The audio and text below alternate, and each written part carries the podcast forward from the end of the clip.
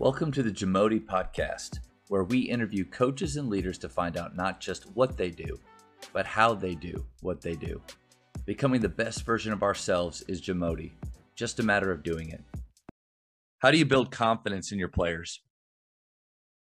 Well, I think to me, there's two components to confidence. Um, confidence can come from actually achieving results or from being able to perform a specific skill. And I think that's that's an important part of it. Um, something that you've demonstrated you can do. But I also believe you got to have kids that feel like they can do whatever is necessary, what needs to be done. I think that's the second part of confidence. Um, I think as an adult, I I heard the phrase that everything is figure outable.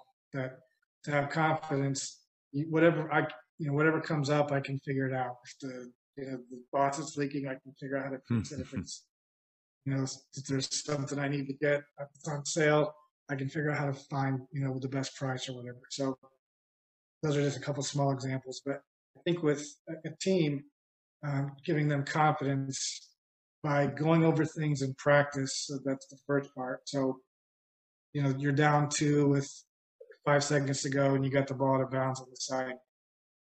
You should have practiced that play over and over and over again so that they know exactly what they need to do. We've given here's our adjustments. If the defense fronts us, we're going to go throw it here.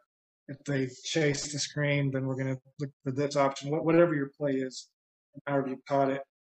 I believe in running the same play every time so that we can practice. Now, I'm talking about like for a game winner, not not yeah. every out of bounds play, but right. You know, in the course of the season, you're going to have three or four out of bounds plays. Um, you know, we're down to if it's short seconds, I believe in running the same thing because it's something we practice over and over again. Practice. Yeah, it's always a, it's always a bad feeling when you know you're drawing up something that they haven't done before, Absolutely. and you're hoping that these teenagers uh, can yeah. figure it out with all that pressure and time. Yeah. Yeah, but I think that gives them confidence that hey guys, I coach boys, but hey guys or girls, we've done this in practice. You know exactly what we need to do. Anything the defense can throw at us, we've prepared for it. So all you gotta do is go out and run it. Um, so that's that's a part of it. And then you know the fact that even if something comes up that isn't exactly what they've seen, if you prepared for it, then everything is figure outable. They can come up with a way to do it. And I, I think another thing, this was a Dean Smith concept. I found it to be effective. I always told our players that regardless of how what, whatever happened, if it didn't work, it was my fault. Hmm. Like I don't want you guys to worry that you, know you do what we practiced, you do what you've been taught, and if it doesn't work, I'll take the blame. And I thought a lot of times that helped. I, I remember particularly in huddle my first year at the school. Um, we had practiced to play, but it was our second game of the year, and we hadn't. Um, you know, obviously, we hadn't practiced as much as we would later on in the year.